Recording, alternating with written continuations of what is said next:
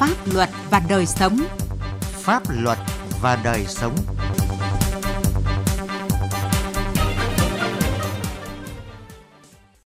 Xin kính chào quý vị và các bạn. Chương trình Pháp luật và đời sống hôm nay có những nội dung sau. Nâng cao hiệu quả công tác thu hồi tài sản tham nhũng. Đối tượng tạo ra câu chuyện bác sĩ khoa sẽ phải đối mặt với hình phạt nào? Pháp luật đồng hành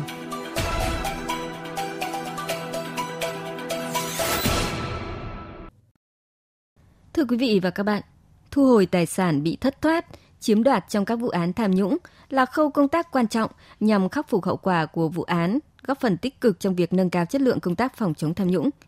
Dù đã có những chuyển biến nhất định, nhưng việc thu hồi tài sản trong các vụ án tham nhũng thời gian qua vẫn chưa đáp ứng được yêu cầu đặt ra. Cần có những giải pháp nào để nâng cao hiệu quả việc thu hồi tài sản tham nhũng? Bài viết sau đây của phóng viên Đài tiếng nói Việt Nam đề cập nội dung này.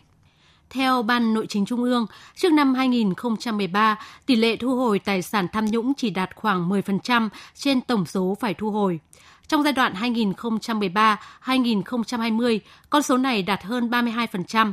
Riêng năm 2020, kết quả thu hồi tài sản trong các vụ án kinh tế tham nhũng do Ban chỉ đạo Trung ương về phòng chống tham nhũng theo dõi và chỉ đạo bằng 61% tổng số đã thu hồi được trước đây.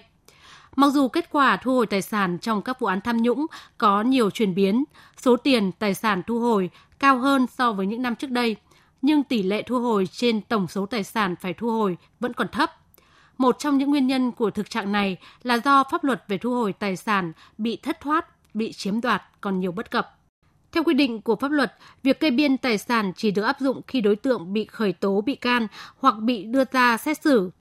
Trước đó, dù đối tượng bị thanh tra kiểm tra kiểm toán, kể cả trong giai đoạn khởi tố vụ án nhưng chưa khởi tố bị can, cũng đều được miễn trừ trách nhiệm. Hay nói cách khác, người phạm tội được hưởng quyền bất khả xâm phạm về tài sản sở hữu. Theo vụ trưởng vụ pháp chế thanh tra chính phủ, ông Đinh Văn Minh, đây chính là kẽ hở của pháp luật, vô hình chung biến thành khoảng thời gian vàng, giúp cho tội phạm có điều kiện tẩu tán, che giấu, hợp lý hóa tài sản tham nhũng cả một cái quá trình dài từ khi bị phát hiện đến khi xử lý ra tòa đến khi có một cái bản án thì nó kéo dài hàng năm rồi cái thời gian đó tài sản nó có thể bị tẩu tán chuyển dịch thậm chí là hủy hoại điển hình nhất là hai vụ Trịnh Xuân Thanh và Đinh La Thăng. Đến bây giờ chúng ta chỉ thu được một cái nhà mấy tỷ, đấy là một cái điều rất là bất hợp lý. Cùng với đó thì việc thu hồi tài sản tham nhũng hiện cũng đang gặp nhiều tồn tại hạn chế. Điển hình như việc thực hiện giám định thất thoát trong lĩnh vực tài chính, xây dựng thường diễn ra rất chậm. Việc định giá tài sản để cho vay của nhiều tổ chức tín dụng vẫn còn nhiều lỗ hồng. Luật sư Nguyễn Hồng Bách, Văn phòng Luật sư Hồng Bách và Cộng sự, Đoàn luật sư thành phố Hà Nội cho rằng các biện pháp khẩn cấp tạm thời phải được áp dụng ngay và thậm chí là không cần phải sự ờ, phê duyệt của quá nhiều các cấp có thẩm quyền và hãy giao cho thẩm quyền của các cái chức danh tư pháp những người trực tiếp giải quyết vụ việc và họ phát hiện họ phải tự chịu trách nhiệm nhằm nâng cao hiệu quả công tác thu hồi tài sản bị thất thoát chiếm đoạt trong các vụ án hình sự về tham nhũng kinh tế. Trong chỉ thị số 04 của Ban Bí thư được ban hành mới đây đã đề ra 7 giải pháp, trong đó có nhóm giải pháp hoàn thiện thể chế pháp luật theo các chuyên gia về pháp luật, trước tiên cần khắc phục những vướng mắc bất cập trong các quy định pháp luật hiện hành.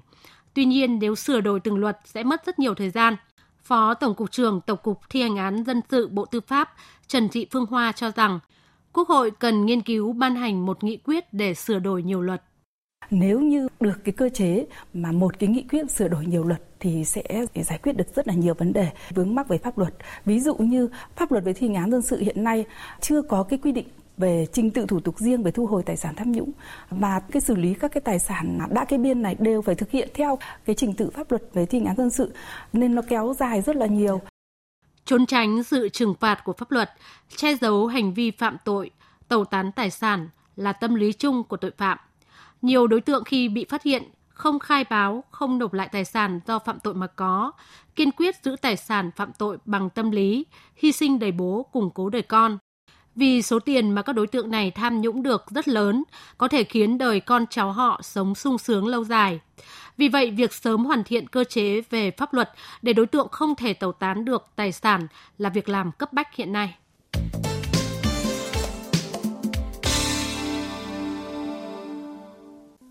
Thưa quý vị và các bạn, trong điều kiện kinh tế xã hội đất nước còn khó khăn, nguồn vốn phục vụ cho phát triển còn hạn hẹp, thì những vụ án kinh tế tham nhũng đã làm thất thoát của nhà nước hàng nghìn, thậm chí là hàng chục nghìn tỷ đồng.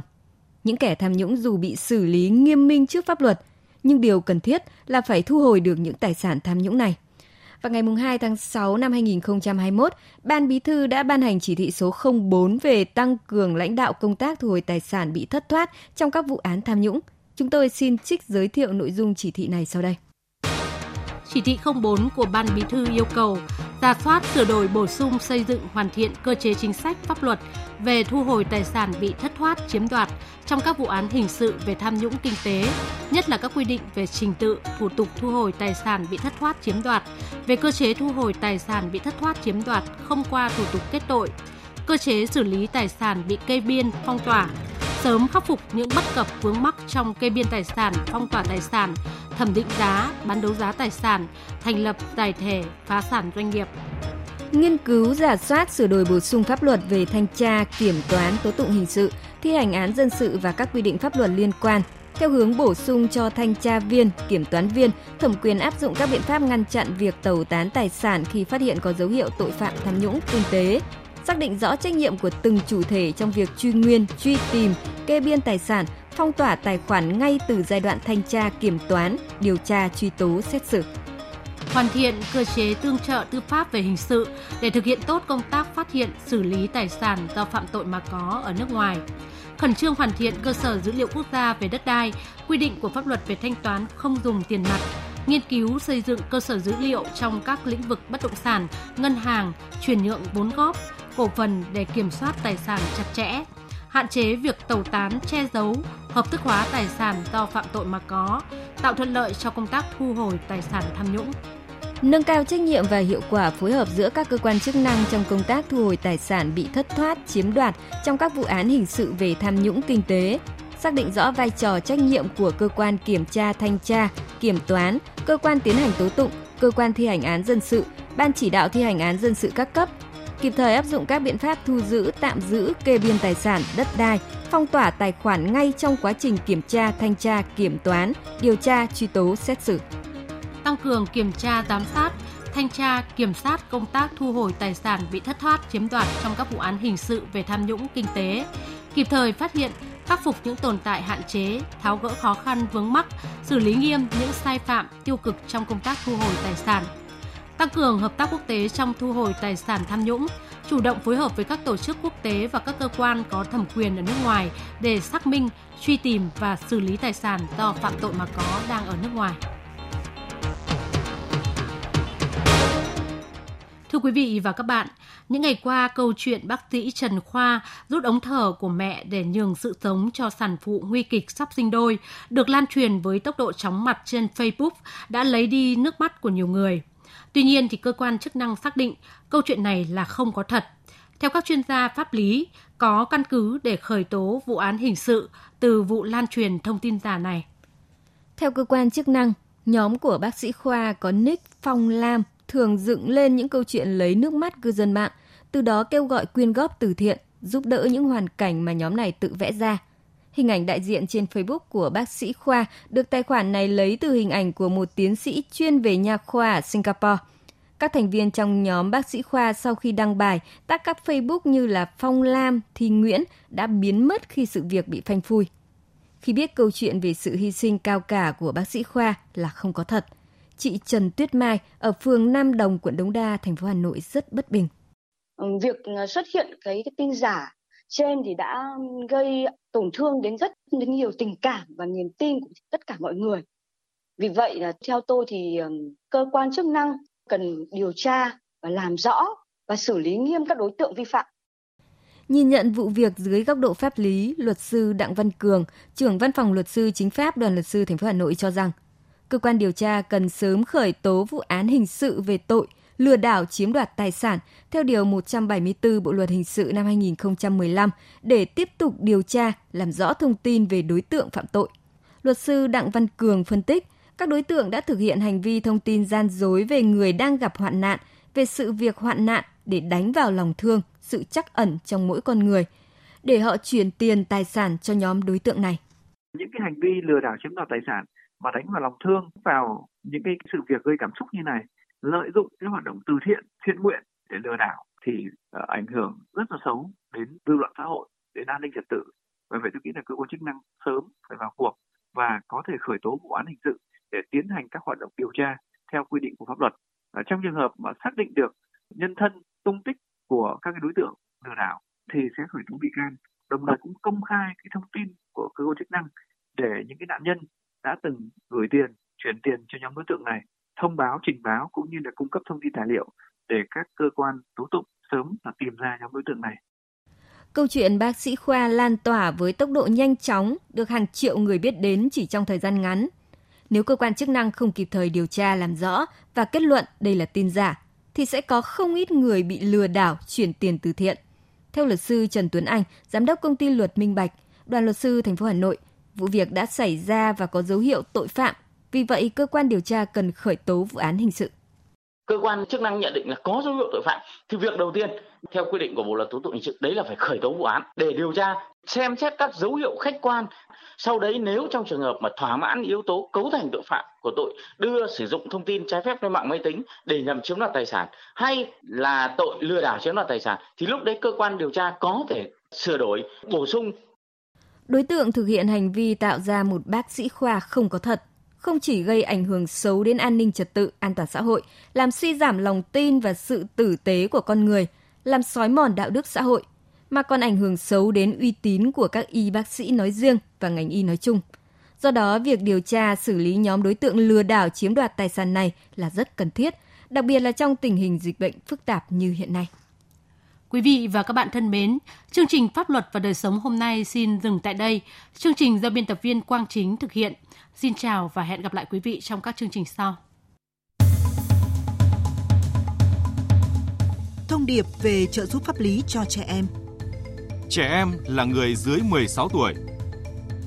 Trẻ em là người được trợ giúp pháp lý theo quy định pháp luật. Nếu có vướng mắc pháp luật, trẻ em sẽ được trợ giúp pháp lý miễn phí, không phải trả tiền, lợi ích vật chất hoặc lợi ích khác theo các hình thức sau đây. Tư vấn pháp luật, hướng dẫn đưa ra ý kiến, giúp soạn thảo văn bản liên quan đến tranh chấp, khiếu nại, vướng mắc pháp luật, hướng dẫn giúp các bên hòa giải, thương lượng, thống nhất hướng giải quyết vụ việc. Tham gia tố tụng được bào chữa, bảo vệ quyền và lợi ích hợp pháp trước các cơ quan tiến hành tố tụng, công an, viện kiểm sát, tòa án. Đại diện ngoài tố tụng trước các cơ quan nhà nước có thẩm quyền khác.